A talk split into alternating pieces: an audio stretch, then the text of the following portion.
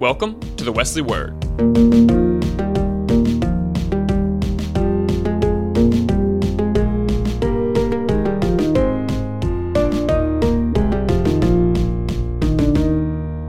My name is Bailey Meehan. And I'm Brynn Beaton. Welcome, Brynn. Hi, I'm happy to be here. Thanks for having me, Bailey.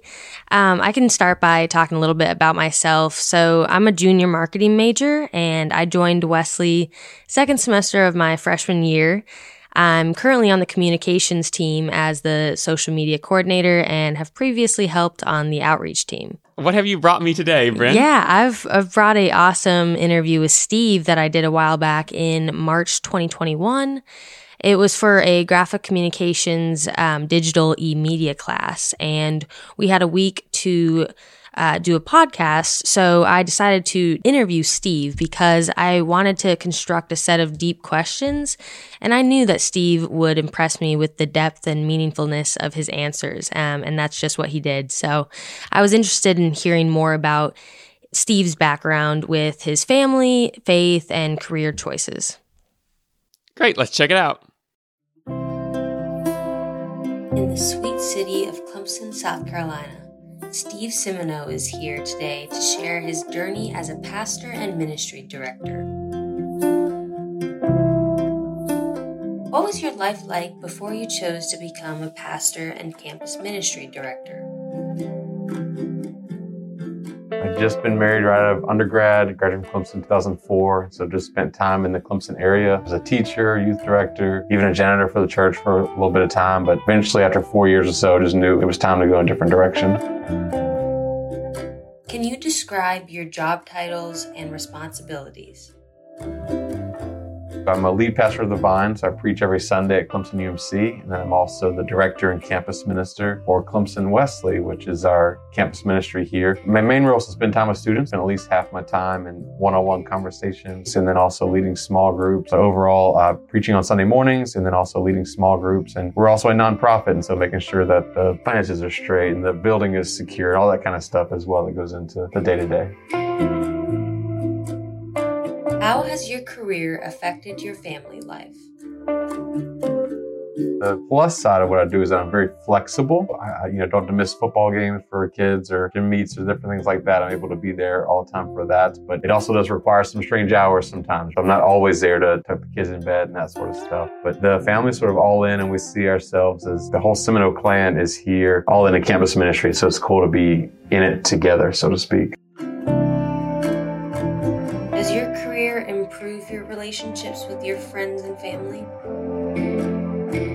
If you plan, you study, you talk about grace and forgiveness and that sort of stuff time and time again, it helps. I know, especially my marriage, preaching and talk about forgiveness all the time, it's then easier to have it in the forefront as you begin to practice it.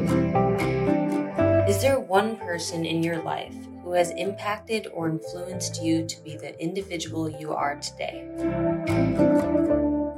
Several people have made me who I am today, but I would go with Lane Glaze, my previous campus minister. He sort of encouraged me and said that real people can be pastors, right? And so that sort of opened the door for me and just was really encouraging every step of the way when I was here. He came in my sophomore year as my Clemson Wesley pastor and really made this a vibrant ministry again. This was pretty well-oiled machine, and so I put my own stamp on it and made it my own, so to speak. But a lot of the things that he was doing um, was important to carry over into what we are. What aspects of Clemson Wesley ministry have you implemented that you would like to see grow? The biggest thing for me, again, is this idea of welcome and hospitality. People come from all over the U.S., all over the world, looking for a place in college and looking for a home, looking for friends and community. I think everyone wants to belong somewhere. Part of what I try to vision for Clemson Wesley is to be a place of belonging, where you don't have to fit in, you don't have to be a certain way, a certain thing. You just belong for who you are. And so we don't always get it right, but that's a big part of what I see my calling in ministry as well, is helping people feel welcome and be a part of this community. Inspires you, and what is your typical thought process for creating sermons and preaching? It's a great question. I always say I, I want to be answering questions that people are asking. I don't want to be answering questions that no one cares about, right? And so, how how do we go about doing that? What, what is going on in the world today? What's going on in the lives of people that I'm speaking to and with? And then, as I prepare sermons, I got some great advice one time that I always try to make people think throughout the sermon. I want to make them laugh and I want them to to feel something, right? And so if I can accomplish three of those things, it's a great sermon. If I can get two of the three, you know, did did a great job. But I also try to be authentically me. I think that's been helpful in my preaching. I don't try to be someone who I'm not, and I try to be a normal person and engage in a conversation type of, of sermon. And so I try to think what what is it that people are asking? How can we present it in a way that helps them feel, helps them think, and you know, let's laugh a little bit, right? Because life is too serious sometimes, and we gotta laugh along the way. And so I try to do that and make it in a way that if I gotta sit through someone talking for 18 minutes, right? What I want to hear that is it hope filled. I'm only 38, and so sort of quickly run out of life experience, so to speak. But I try to make it personal, and I also know too I'm better preaching when I'm reading more, and so I hear other people's stories, and so I try to mix in part of me and then part of some other stories. But I think there's some power when you can say, this is what I've been through, or this is how I feel, you know, or I'm struggling with this as well. And so it's okay to struggle with it. And so you have to be personal in your preaching, or I think you just come across as, as rigid and inauthentic. Are there any memorable moments in your life that you wish to share that have impacted you as an individual or as a pastor?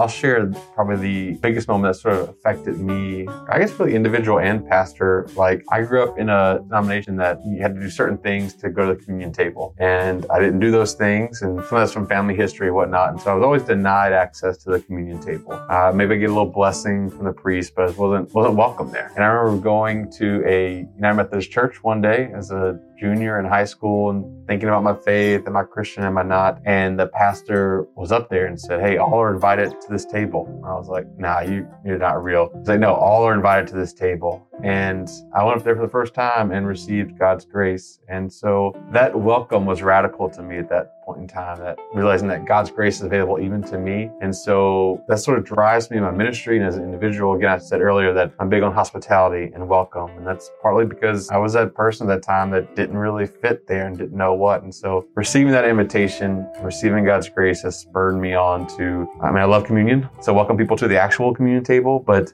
I always believe there's always an extra seat at whatever table we're at. And so trying to bring people in and let them know there's there's always room for them too. What are some of the toughest moments or interactions with people you have faced inside or outside of the church?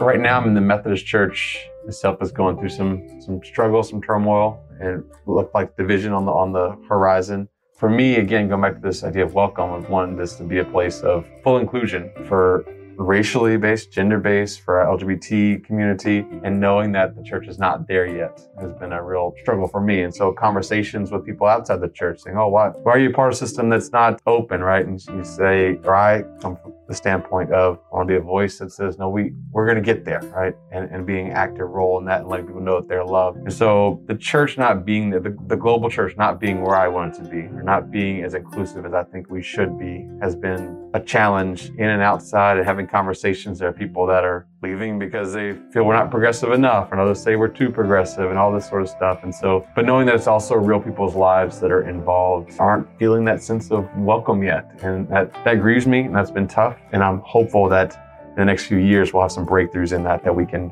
truly be the people that we're called to be. What are some important things you've learned over time from being a pastor and campus ministry director? Thing that I tell often to sometimes I'm discussing things with leadership and different people is that I've learned that it's people over perfection. As we try to do this this ministry thing we can try to get things perfect have the right music and all this kind of stuff but it really boils down to to people. So if we've got to not have the best to have someone else involved in worship that's great but i mean lives matter right? And so what we what we're here is to to see people to let them be seen to be known and if we forget about the people that we're called to serve and to to welcome and have a sense of belonging we've sort of lost our way and so sometimes we like i said we get caught up in wanting to make this perfect or whatever it might be but bottom line, am I loving the people that I'm around? And if not, what, what am I doing? Once again, that was Steve Simoneau, Clemson United Methodist pastor and Clemson Wesley ministry director.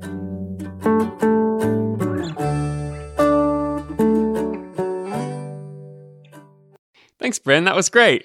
I think that was that was a great look at Steve's background and his philosophy um, on why he chose his career and, and how he goes about uh, being the best minister that he can be. Yes, I totally agree. Um, a lot of things that he said really stood out to me and surprised me. Um, I, I learned a lot more about him, and and a lot of things kind of started to line up about why he's so awesome and really impactful to all these students. Um, specifically, he right away he mentioned with Clemson Wesley he wants to create a sense of hospitality, a sense of belong- belonging. And he said, you don't have to fit in, but we want you to feel welcomed into the ministry. And that really spoke to me because personally, when I uh, joined Wesley right away, like my college experience changed for the better.